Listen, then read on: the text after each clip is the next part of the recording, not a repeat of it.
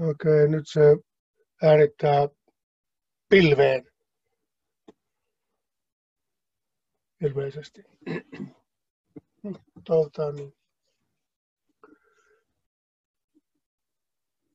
Mä tässä Jeesuksen elämänkerta työssä, mitä mä oon tehnyt, niin seuraan pääasiassa Markusta, mutta tämä kertomus on Johanneksesta. Kaikki alaviitteet ja lähteet, lähteet näkyy teologissa, joten mä en nyt niistä, niistä piittaa. Tämä löytyy Johanneksen 11. luvusta.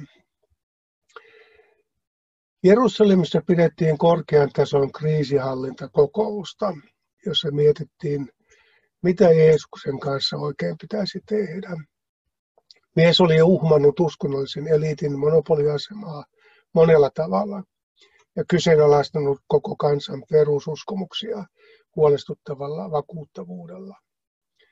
Nyt hänen jo väitettiin herättäneen vanhan ystävänsäkin kuolleista ja monet häntä seuranneista epäilijöistäkin uskoivat häneen, niin kuin Johannes sanoo.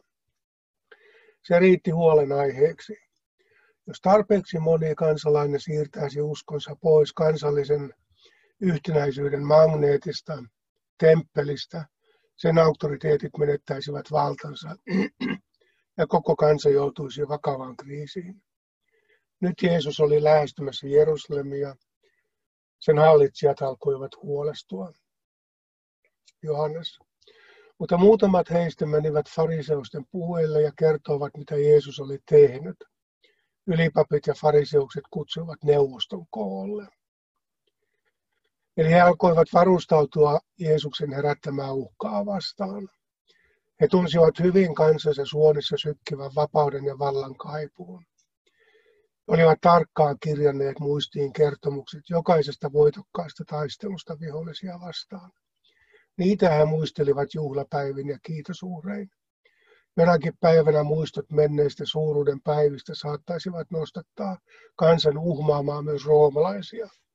Tarvittiin vain mies, joka onnistuisi keräämään taakseen tarpeeksi suuren joukon turhautuneita kansalaisia. Jeesus saattaisi olla juuri sellainen uhka juutalaiset, juutalaisten oli jatkuvasti varoittava antamasta roomalaisille aihetta peruuttaa heille annettua rajallista itsehallinto-oikeutta. Jotkut tekivät kaikkensa miellyttääkseen roomalaisia ja toiset tekivät kaikkensa uhmatakseen heitä. Neuvoston tehtävä oli tasapainoilla näiden välillä. Ei saanut antaa liian paljon periksi, mutta ei myöskään saanut sortua provokaatioon. Jeesuksen suosio nakersi neuvoston uskottavuutta roomalaisten viranomaisten edessä. Jos heillä ei pysyisi homma hanskassa, väkevämpien voimien täytyisi astua heidän tilalleen. Juuri sitä neuvosto pelkäsi. Oppimat, oppimaton kansanvillitsijä oli paljon suurempi uhka roomalaisille kuin kirjanoppineiden maltillinen narina. Johannes, jos annamme hänen jatkaa näin, häneen uskovat kohta kaikki. Ja silloin roomalaiset tulevat ja ottavat meiltä sekä tämän pyhän paikan että koko kansamme. Huolenaiheesta ensimmäinen oli siis pyhä paikka, eli temppeli. Vasta toisena oli koko kansa. Uskonnolliselle elitelle tämä oli itsestään selvää johdonmukaisuutta. Koko kansan identiteetti oli rakennettu uhritemppelin varaan. Israel oli temppelivaltio. Neuvosto ei pystynyt edes kuvittelemaan kansaa ilman temppeliä. Näitä neuvotteluja oli luultavasti käyty ennenkin. Piti löytää tapa suhtautua terroristitaktiikkaan sortuviin selotteihin, nuoriin kiivailijoihin, jotka olivat kyllästyneet vanhempiensa nöyrystelevään käytökseen vallottajien edessä. Neuvoston piti ottaa kantaa milloin mihinkin kansanvillitsijään. Jeesuksesta heillä ei ollut vielä selvää kuvaa. Toisaalta hän oli puhunut väkivaltaa vastaan. Samalla hän oli opettanut ihmisiä olemaan alistumatta väkivallalle ja sorrolle. Huhut hänen ihmetteoistaan ja väitteet hänen sääntö, sääntörikkomuksistaan ja kansalaistottelemattomuudestaan hipoivat avoimen kapinan tuntomerkkejä. Silti hän ei ollut avoimesti lietsonut sellaistakaan. Kuka tästä miehestä oikein ottaisi selvää? Ylivoimaisen väkivallan edessä alistutaan kokonaan ja omaksutaan uhrin rooli. Tai sitten sitä vastaan kapinoidaan viimeiseen miehen asti. Neuvosto yritti välttää kumpaakin äärilaitaa ja etsi, to, etsi toimivaa vaihtoehtoa niiden väliltä. Elettiin tuskallisten kompromissien aikaa, jossa yritettiin välttää sekä totaalinen alistuminen että toivoton taistelu. Kompromissin hankala puoli oli, ettei se täydellisesti tyydyttänyt ketään, mutta katkeroitti monia. Jeesus oli vaikea sijoittaa mihinkään tällä kartalla. Silti monet pitivät häntä sisäisen ja ulkoisen turvallisuuden kannalta riskitekijänä. Kriisikokous ilmeisesti poiki loputtoman ja toivottoman tuntusta väittelyä. Strategia ja taktiikka olivat aivan hukassa. Lopulta ylipappi ilmeisen kärsimättömänä keskeytti turhauttavan jaarittelun. Silloin yksi heistä, Kaifas, joka oli sinä vuonna ylipappina, sanoi, te ette ymmärrä yhtään mitään. Ettekö te käsitä, että jos yksi mies kuolee kansan puolesta, se on teille parempi kuin että koko kansa joutuu tuhoon. Niinpä tietenkin, totta kai. Sehän on päivän selvää. Miksi emme tulleet heti sitä ajatelleeksi? Väittely loppui siihen. Kaifaan temppelikelpoinen korrektius hämää kaikki. Hän sai asian kuulostamaan melkein kaunilta ja oikealta. Jos hän olisi puhunut totta ja realistisesti, hän olisi sanonut, ettekö te käsitä, Parempi olisi, että pieksimme yhden omistamme ja tuomitsemme hänet kuoliaaksi kidutettavaksi, kuin että käymme kaikki toistemme kurkkuun ja koko kansa, ja koko kansa tuhoutuu, koska silloin roomalaiset kyllästyvät meihin lopullisesti, hajottavat koko temppelin ja tekevät meistä keisarin palvelijoita. Tarvittiin vain yksi määrätietoinen johtaja, joka uskalsi ottaa vastuun ensimmäisen kiven heittämisestä. Sen jälkeen kaikkien ajatukset kulkivat samaan suuntaan. Kaifaan tilanneanalyysi ja ratkaisuehdotus tuntuivat aivan vastaan sanomattomilta. Asiat olivat juuri näin. Jos yhden kuolema pelastaisi koko kansan, hänen uhraamisensa oli kuin kirjoitettu maailmanjärjestyksen selkärankaan. Ilman sitä kaikki hukkuisivat. Tämä oli pyhitetyn väkivallan logiikkaa puhtaimmillaan. Ei sen kanssa voinut kiistellä. Kenenkään sydämestä ei noussut eettisesti kestävämpää argumenttia tai käytännössä hyödyllisempää vaihtoehtoa. Kaifaan ratkaisu oli kieltämättä väkivaltainen, mutta sen tarkoitus oli rajoittaa väkivallan traagiset seuraukset niin pieniksi kuin mahdollista. Se oli tappavan tehokas ja yksinkertainen kansallisen pelastuksen suunnitelma. Yksi toki kuolisi, mutta se on välttämätöntä, jotta pyhä paikka ja koko kansa pelastuisivat kuolemalta. Tämä oli homeopaattista väkivallan ehkäisyhoitoa. Pieni annos väkivaltaa pelastaisi väkivallan puhkeamiselta epidemiaksi. Se täytyisi vain annostella juuri sopivan kokoiseksi ja kohde täytyisi valita tarkkaan. Kaifas oli tehokas poliitikko ja pappi. Väkivaltaisten ratkaisujen joukosta hän löysi vähiten väkivaltaisen. Senkin soveltamisessa oli omat riskinsä, mutta tätä pienemmiksi riskiä ei tässä tilanteessa kukaan osannut edes kuvitella. Kaifas otti vastuun niistä ja muut antoivat helpottuneena luottamuksensa hänelle. He tunnistivat Kaifaan todelliseksi johtajaksi ja omaksuivat hänet omien halujensa malliksi.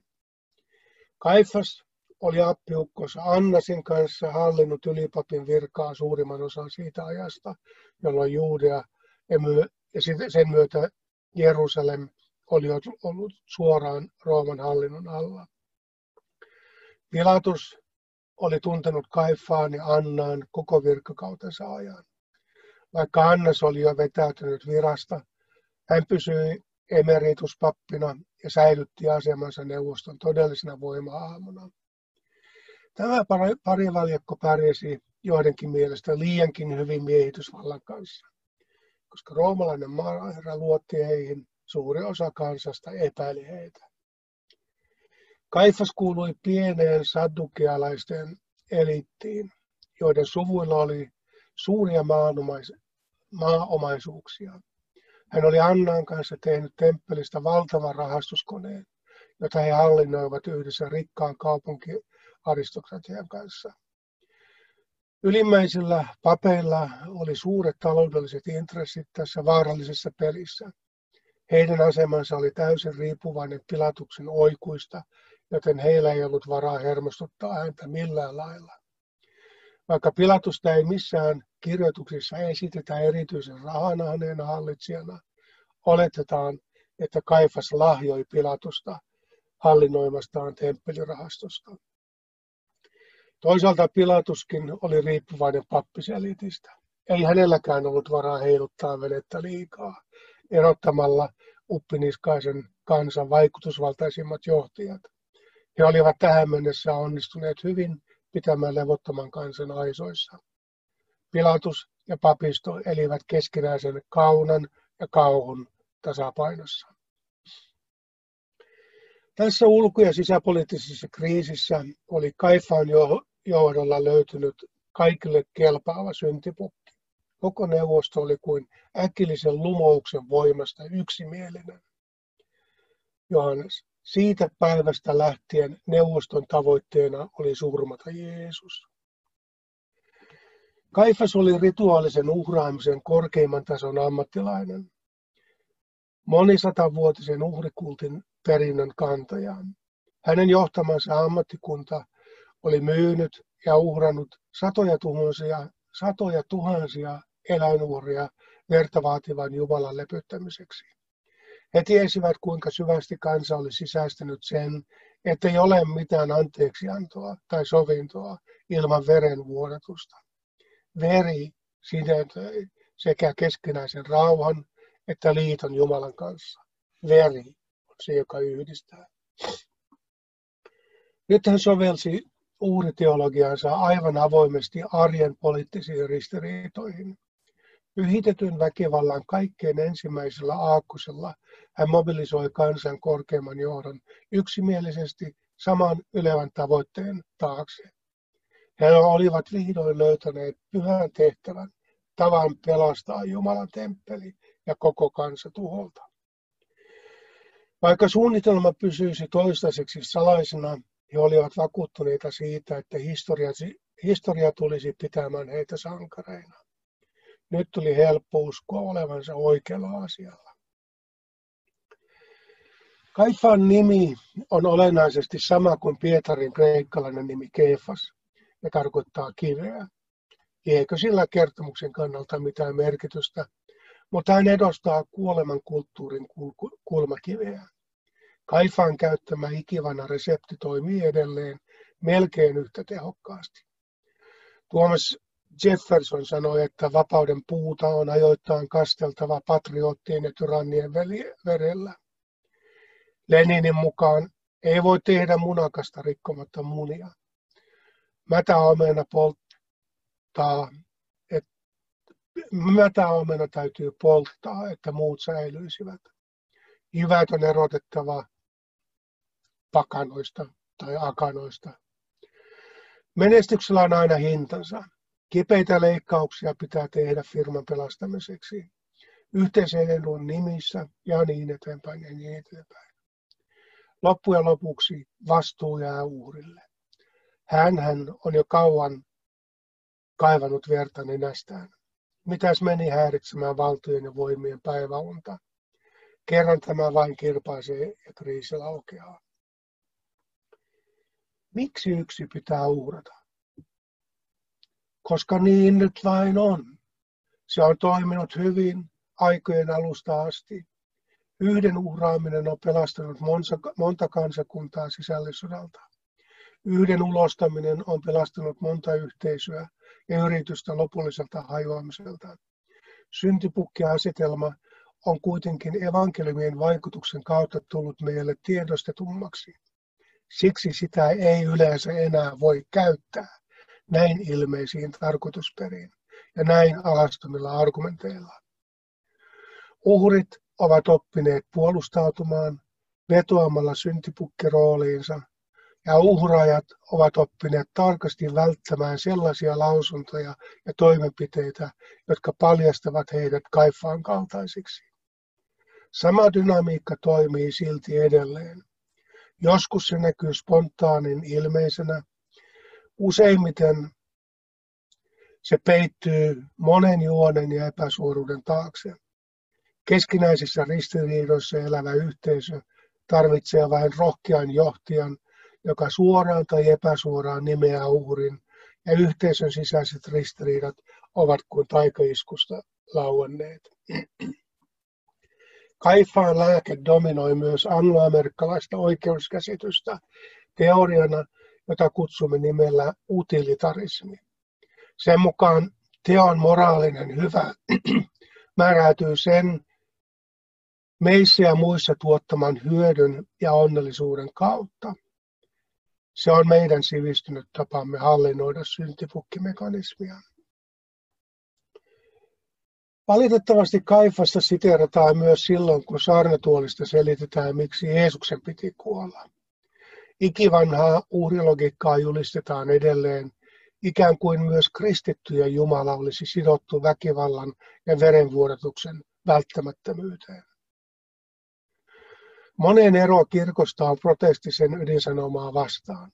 He eivät voi uskoa Jumalaan, joka on haluton tai kyvytön antamaan anteeksi ilman verenvuodatusta.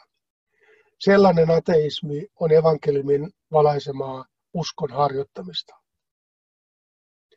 Ilman vanhan testamentin kertomuksia väkivaltaisesta pyhästä ja evankeliumin kertomuksia ihmisten, ihmisen uhriksi antautuneesta Jumalan pojasta emme vieläkään tunnistaisi tätä väkivallan yksinkertaisinta yhtälöä kaikessa alastomuudessaan. Vasta evankeliumeissa pyhitetyn väkivallan naamarit riisuttiin ja paljastettiin. Jos evankeliumit olisivat myyttisiä, ne seuraisivat Kaifaan näkökulmaa ja kertoisivat koko tapahtumasarjan siitä käsin. Näin ei kuitenkaan käynyt. Evankeliumit kuvaavat Kaifaan ratkaisun traagisena, mutta niin tavallisena erehdyksenä. Kaikkia myyttejä yhdistävänä perusvalheena, jota kenenkään ei enää pitäisi uskoa eikä seurata. Kirjattua on niin uskollisesti taustalla olevat poliittiset ristiriidat ja Kaifaan vetomuksen neuvoston jäsenten ymmärrykseen tuntui aika kummalliselta, että Johannes ottaa oikeudeksen tietää, että tämä ei ollut hänen oma ajatuksensa. Ensin hän siteraa Kaifasta hyvin uskottavan tuntuisesti ja inhimillisesti, inhimillisesti ja loputtomaan väittelyyn kyllästyneenä johtajana joka esittää oman yksioikoisen ja vakuuttavan ratkaisunsa. Sitten Johannes kuitenkin siirtyy väittämään, että tämä on vain ennalta määrätty repliikki, joka jumalallisen käsikirjoituksen mukaan ikään kuin kuuluu ylipapin huulille juuri nyt. Johannes jatkaa. Vaan sen vuoden ylipappina hän lausui ennustuksen. Jeesus oli kuolevan kansan, Jeesus, Jeesus oli kuoleva kansan puolesta. Jeesus oli jo kolmasti ennustanut oman kuolemansa. Nyt Kaifaskin ennusti saman. Jeesus ei paljon selitellyt, miksi tulisi kuolemaan, mutta se on varmaa, että hän ei aikonut kuolla osoittaakseen Kaifaan poliittiset perustelut tai hänen ennustuksensa oikeiksi. Päinvastoin. Jeesus tulisi kyllä kuolemaan, mutta ei siksi, että Jumala piti Jeesuksen sijaiskuolemaa välttämättömänä. Jeesus antautui kaikkien syntipukiksi, jotta Kaifaksen ja koko ihmiskunnan syntipukkimekanismi paljastuisi ja osoittautuisi suoraan Jumalan sydämeen osuvaksi vääryydeksi. Jeesus antautui kuolemaan pelastaakseen kaikki väkivallan uhrit Kaifaan yleismaallisesta, usko, yleismaallisesti uskottavalta ja kiistattomalta logiikalta. Jeesus kyllä kuolisi kaikkien puolesta, niin kuin lynkattava kuolee lynkkaajiensa puolesta. Jos he eivät tappaisi häntä, he käsivät, kävisivät toistensa kimppuun. Jeesuksen kuolema oli pelastava meidät itseltämme, omalta vihaltamme, eikä suinkaan Jumalan vihalta. Kaifaksen lausuma murhasuunnitelman perustelu, jonka Johannes tulkitsee myös profetiaksi, olivat kumpikin järkeviä ja oikeita sanan diabolisessa merkityksessä. 2000 vuotta myöhemmin syntipukki on osa arkikieltämme, mutta olemmeko vieläkään lakanneet syyllistämästä uhria hänen kohdistetusta väkivallasta? Onko Kaifaan logiikka edelleen täydellisen poliitikon moraalinen argumentti?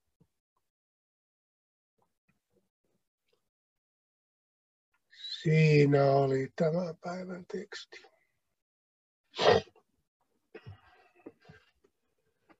Mitä ajatuksia tämä herätti tai